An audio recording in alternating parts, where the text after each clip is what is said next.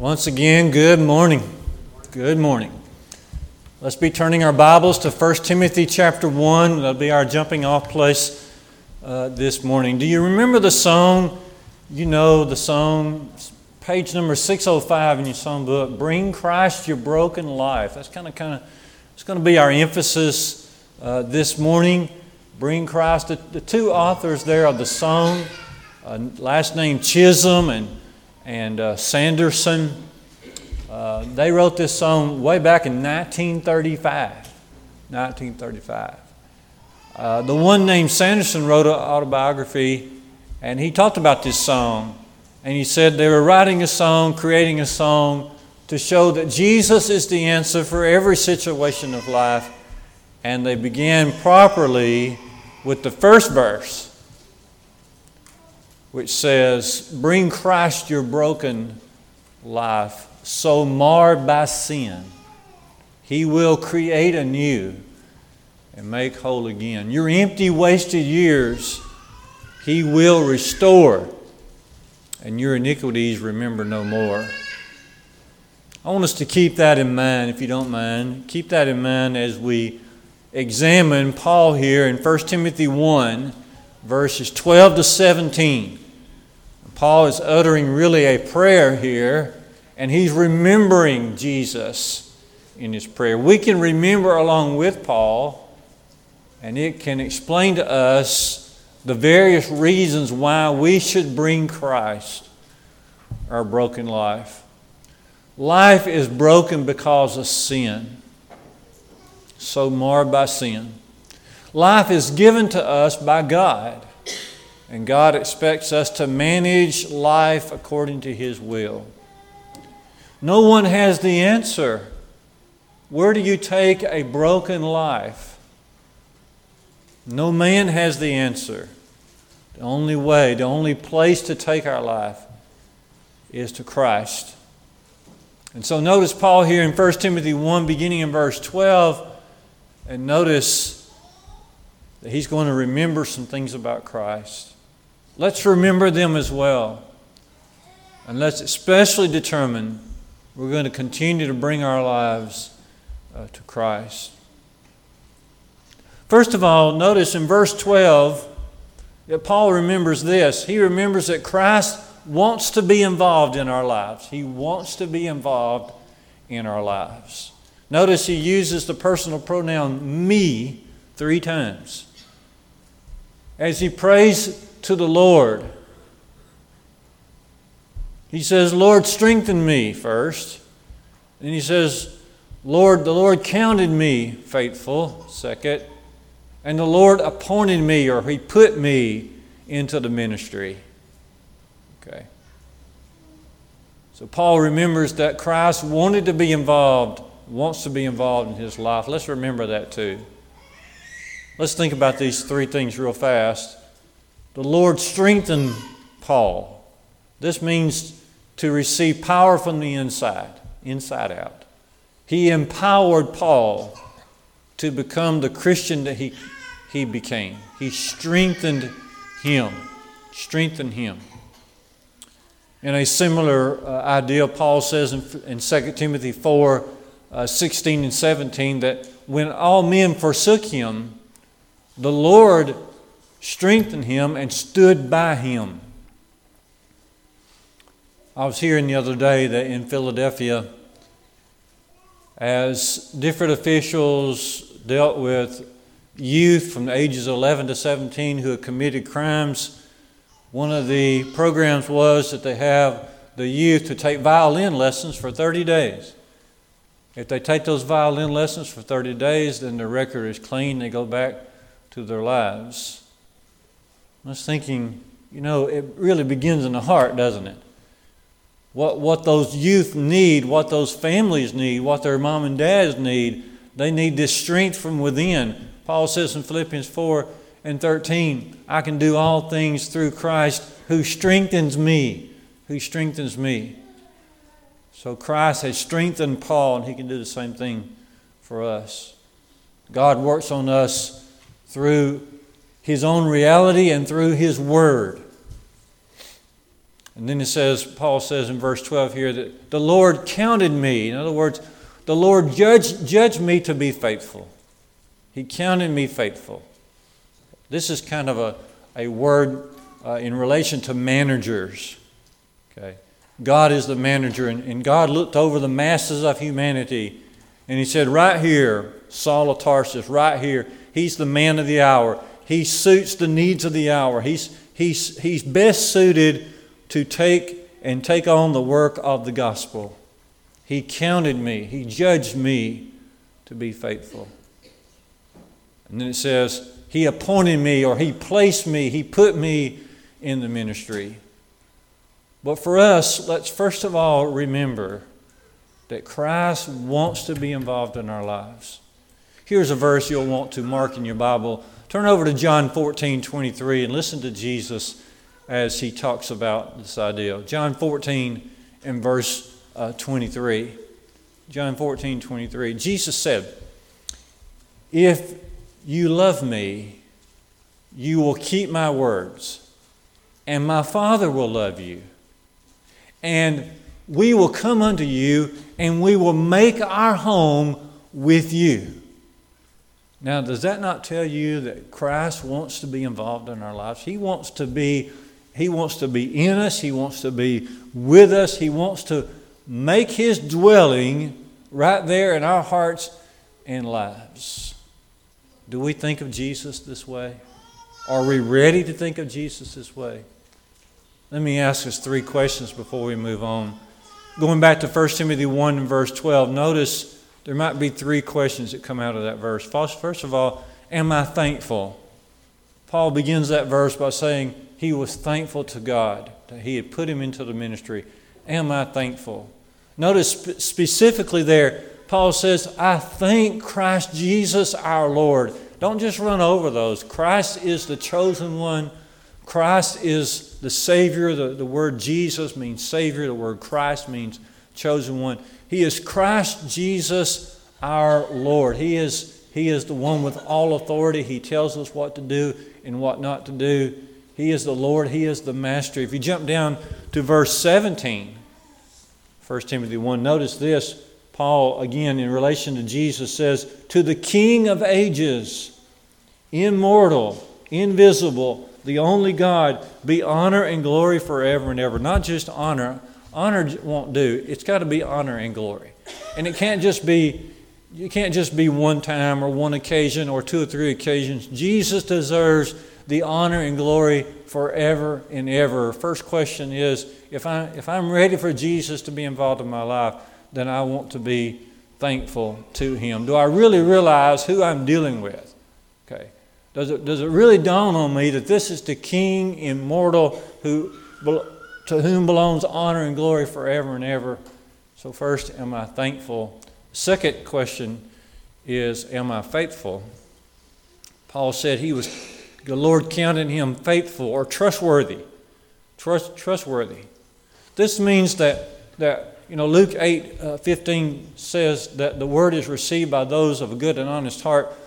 Saul of Tarsus, even though he was ignorant for a while, Still, he was of the nature of a good and honest heart. Am I trustworthy? Am I trustworthy? And then a third question is if I want Jesus to be at home in my life, a third question is am I humble? Because the Lord said, or Paul said, the Lord put him into the ministry, or he, he appointed me to this service. It's a service, it always will be. There's no, there's no place in Christianity. There's no place in the ways of Christ for self promotion whatsoever. It's a service that we render to the Lord because He's the Lord and Master. It's a service. Okay. No man has the answer. No group of men has the answer. There are no spiritual gurus. There are no church gurus. There's no Bible gurus. If we don't have the answer, it only means because we're not looking at Jesus far enough. We're not looking at Jesus long enough. We're not studying His Word deep enough. Notice this verse, and then we'll move on to our second idea. Notice this verse, Colossians 2, verse 3, and don't forget it here. Don't forget it, Colossians 2, verse 3. In Jesus Christ is hidden all the treasures of both knowledge and wisdom. Colossians 2, verse 3. Okay. So, am I humble? Am I humble? And a great indicator of whether or not I'm, whether or not I'm humble is am I trying to go to myself? Am I, am I looking to other people? Am I looking to other Christians? Am I looking to other churches for answers when, when the answers, uh, all the answers, are found in our Lord Jesus? Bring Christ your broken life. Why? Because He wants to be involved in our lives. Secondly, bring Christ our broken lives. Bring Christ your broken life. Why? Look at verse 13 now, back in 1 Timothy 1. Look at verse 13. Because he is willing to forgive. Secondly, he is willing to forgive. Bring him your broken life because he is willing to forgive. Concentrate on verse 13 for a couple minutes. Okay. Paul was once a triple threat to Christ. A triple threat, and you'll see it there. I heard on the news the other day about, I, I knew that carjacking was a crime. I've always known that. But I didn't know it had increased on the multi levels since uh, 2020. Evidently, it's a major crime in the bigger cities like New Orleans and Philadelphia and New York and Chicago. Major crime. What, what happens is uh, the, the perpetrator will come up mainly to young ladies and older ladies in a parking lot and come out of nowhere, stick a gun in their face, okay, or something in their face, shove them aside, get their car, and go. Most of the of the perpetrators are ages 11 to 17. The gang members are hiring, giving money to these 11 year olds, 17 year olds, for them to go and get these cars for the gangs Okay? And you cannot put 11 year old, 17 year old in jail. Okay? They always get off. So it's a, it's, it's a crime that's just, just increasing. It's increasing. They don't have enough police officers even to, to follow this out and take care of it. It's kind of a triple threat. They surprise them, and then they do them harm, and then they take away their, their vehicle and whatever's inside of the vehicle. Paul here, he was a triple threat. He was a blasphemer, a persecutor, and he injured uh, people. Blaspheme means to speak viciously against Christ. That's what he did before he became a Christian. He spoke viciously against Christ. A persecutor is someone who scares someone and then pursues them, and when they capture them, they do them harm. That's a persecutor. Paul was a triple threat. It was, it was in Paul's mind to do his dead level best to absolutely put a stop to the influence of Jesus Christ. Galatians 1:23 says that Paul had made havoc of the church. Galatians 1:23. We read in Acts 9, 1 and 2 that he was breathing threatenings and slaughter against the early disciples of the Lord.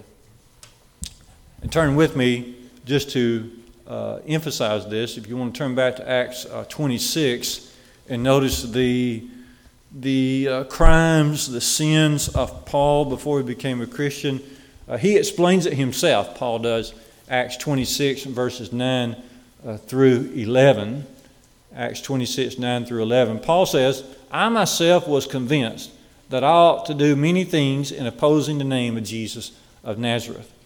And I did so in Jerusalem I not only locked up many of the saints in prison after receiving authority from the chief priest, but when they were put to death, I cast my vote against them.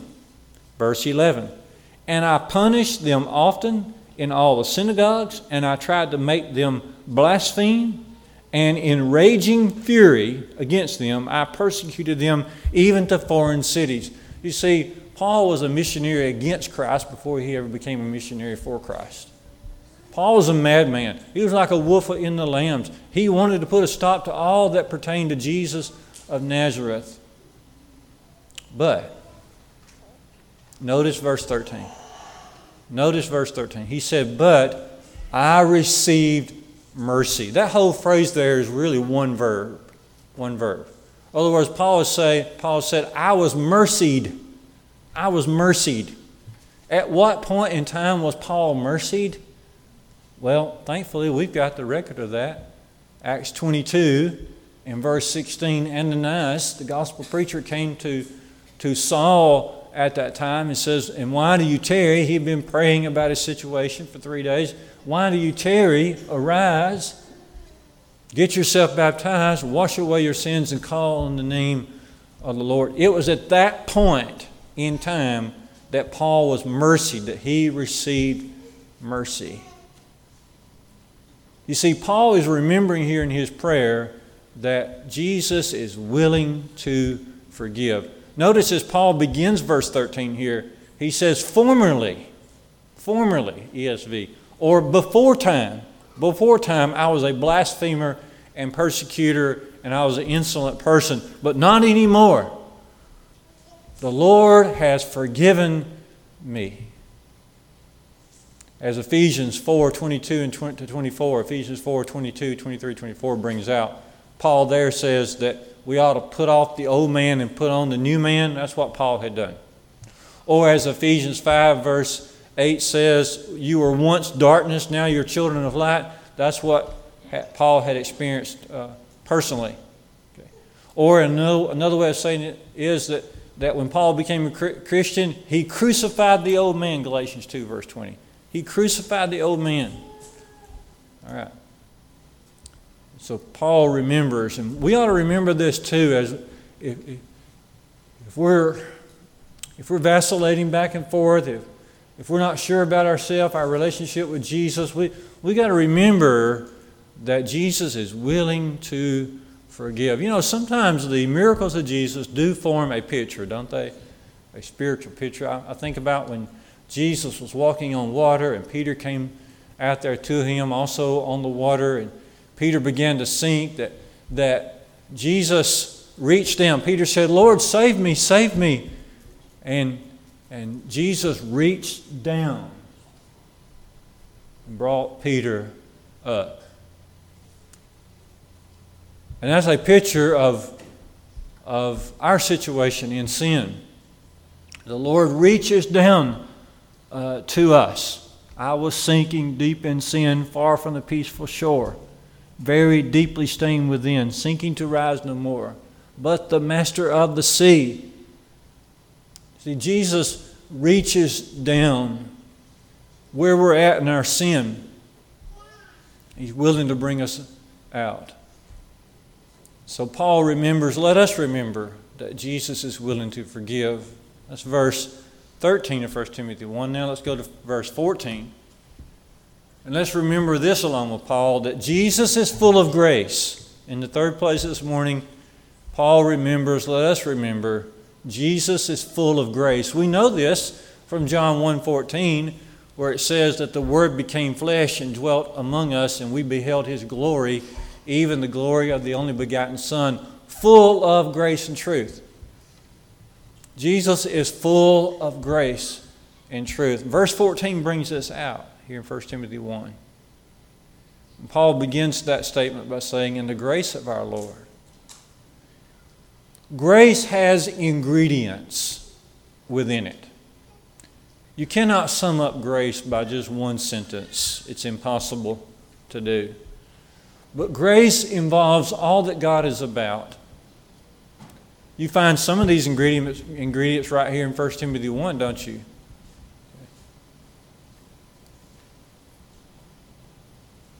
For example, if you jump down to verse 16, you see the patience of the Lord, 1 Timothy 1. It talks about the patience of the Lord.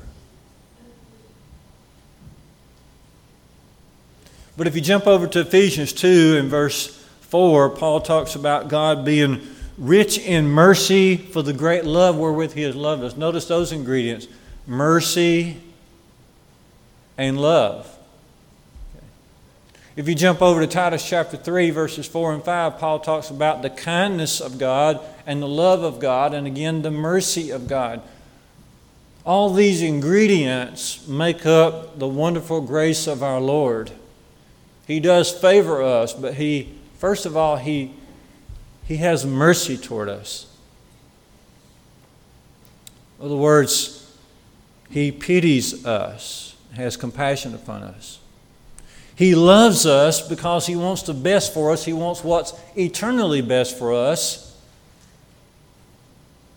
And He's patient with us. He reaches down to us uh, in our sins. He is ultimately kind to us. Let's just sum it up this way The Lord feels with us in our struggles with sin, He has ultimate compassion with us. And then also, the Lord extends His blessings to us through Jesus. And the Lord was willing to pay the ultimate cost of dying on the cross for us in order for us to be able to be forgiven of our sins. And that is grace, but that doesn't sum it up good because there's so many words that's involved in the idea of grace. But first, think about grace being composed of ingredients such as love and mercy and kindness and goodness and patience. I've seen this in church bulletins, different places. You have too, where the word grace is spelled out downwardly G R A C E.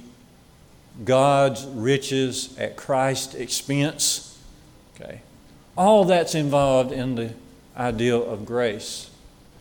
But then also in verse 14 here, notice the abundance of grace. Paul says that the grace of his Lord was overflowing, it was exceedingly abundant uh, toward him. And it really was. Really was. Ephesians 1, verse 7, Paul says, or at least he refers to the riches of God's grace. The ideal here is that Paul could not think of Jesus without thinking about grace. Paul could not think of Jesus without thinking about love and mercy and patience and kindness and goodness, and that just overflowed his mind.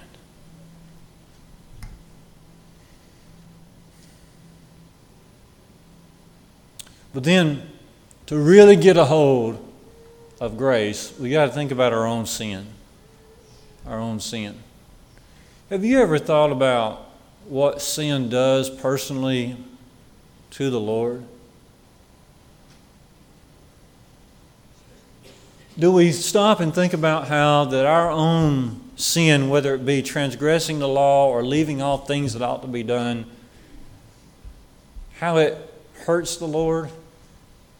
When Jesus appeared to Saul, as he was still much, very much a sinner on the road to Damascus, he, he come to Saul, he said, Saul, why do you persecute me? You see.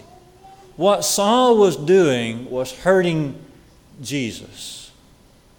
It reminds us of Hebrews 6 and verse 6 how that when we turn our back on the Lord, that we crucify him afresh and we put him to an open shame again.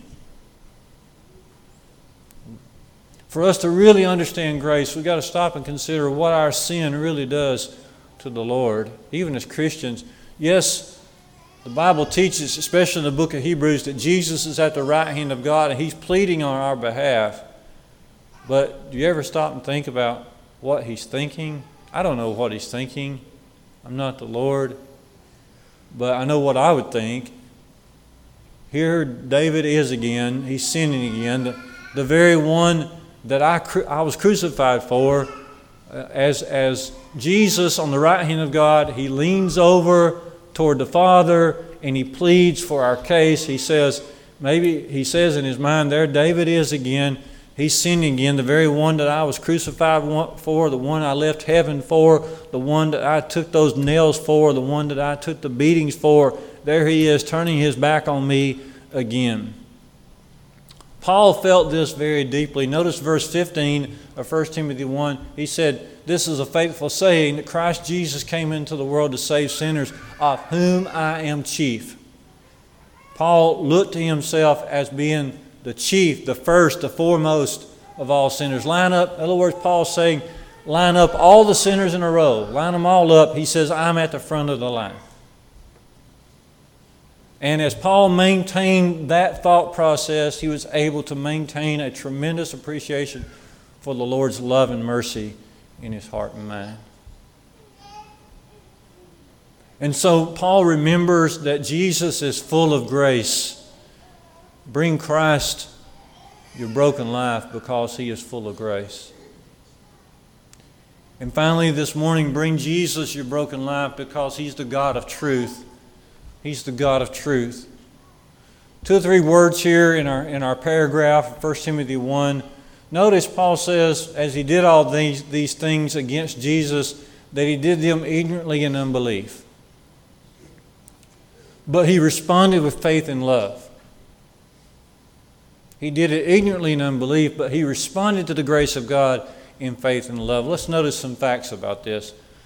The first fact is this Paul's problem was ignorance. He didn't know any better. As he took Christians to jail, he wasn't thinking in his mind, well, they're doing right and I'm doing wrong. No, he verily thought he ought to do all these things contrary to Jesus. He was ignorant. Okay. But his ignorance did not excuse. You see, we're responsible for what we do know. We're also responsible for what we do not know. His ignorance did not, if his ignorance would have excused him, he would not have needed forgiveness from Jesus, right? So Paul's problem was ignorance. But Paul's Paul's need was instruction and knowledge, and this he received. And on top of this, Paul's blessing was that he received this instruction and knowledge, and it created faith in him because Romans 10 17 says, faith comes by hearing, hearing by the word of Jesus. So these are the facts. Paul was ignorant, that was his problem. Paul's need was instruction and knowledge, he got that, and that developed into a great blessing for him which is faith, and faith includes obedience. And so at, at that point, Paul was, was mercied. He received mercy of the Lord. Some say that as you emphasize that, you are taking away from the grace of God. That somehow or another you are counseling out or nullifying the grace of God. And of course, that's not true because we're just reading here from the New Testament, bringing these things out. But it's not true because it doesn't meet common sense. Okay? We're not taking away from the grace of God. We're just looking at, at God's access point. And His point of access is when we surrender our lives uh, to Him. We get access into His grace. Some of you might remember a few years ago that if you ever went to Six Flags with me, that I, when I got to Six Flags, I was possessed. Okay. And some of you know this, but no, I was possessed. I love roller coasters about as much as anything physically in this world. Okay. When I got to Six Flags, okay, I didn't eat, drink, or do anything. I just got in line. Okay. And I would tell the people, whoever was a church group or whoever was with me, I'd say, okay, what time are we meeting back? They would say, okay, 6 p.m. I said, you'll find me in one of these lines. I'll either be at the Mindbender, or I'll be at the Great America uh, Scream Machine, or I'll be at Goliath, probably at Goliath. Okay. I was possessed. Okay. Now, to get to that joy, you had to have access. You had to purchase a ticket somehow, some way. Okay. Now, if I didn't purchase that ticket, that joy in there inside those gates, all those wonderful people screaming and going up and down those coasters, that would still be going on. The process of, uh, of requiring a ticket did not take away from what was there. The pro- myself purchasing a ticket to gain access did not take away from the joy that was inside that fence. Okay, it's just common sense. The Lord talks to us in common language. I didn't build that park. I didn't build those coasters. No one man could do that on his own. But I wanted to have a part in that, and so there was an access point, and so it is in the grace of God. Bring Christ your broken life. We've mentioned four reasons. Reason number one, because He wants to be involved in your life. Reason number two, He is willing to forgive. Reason number three, He is so full of grace. Reason number four, because He's the God of truth.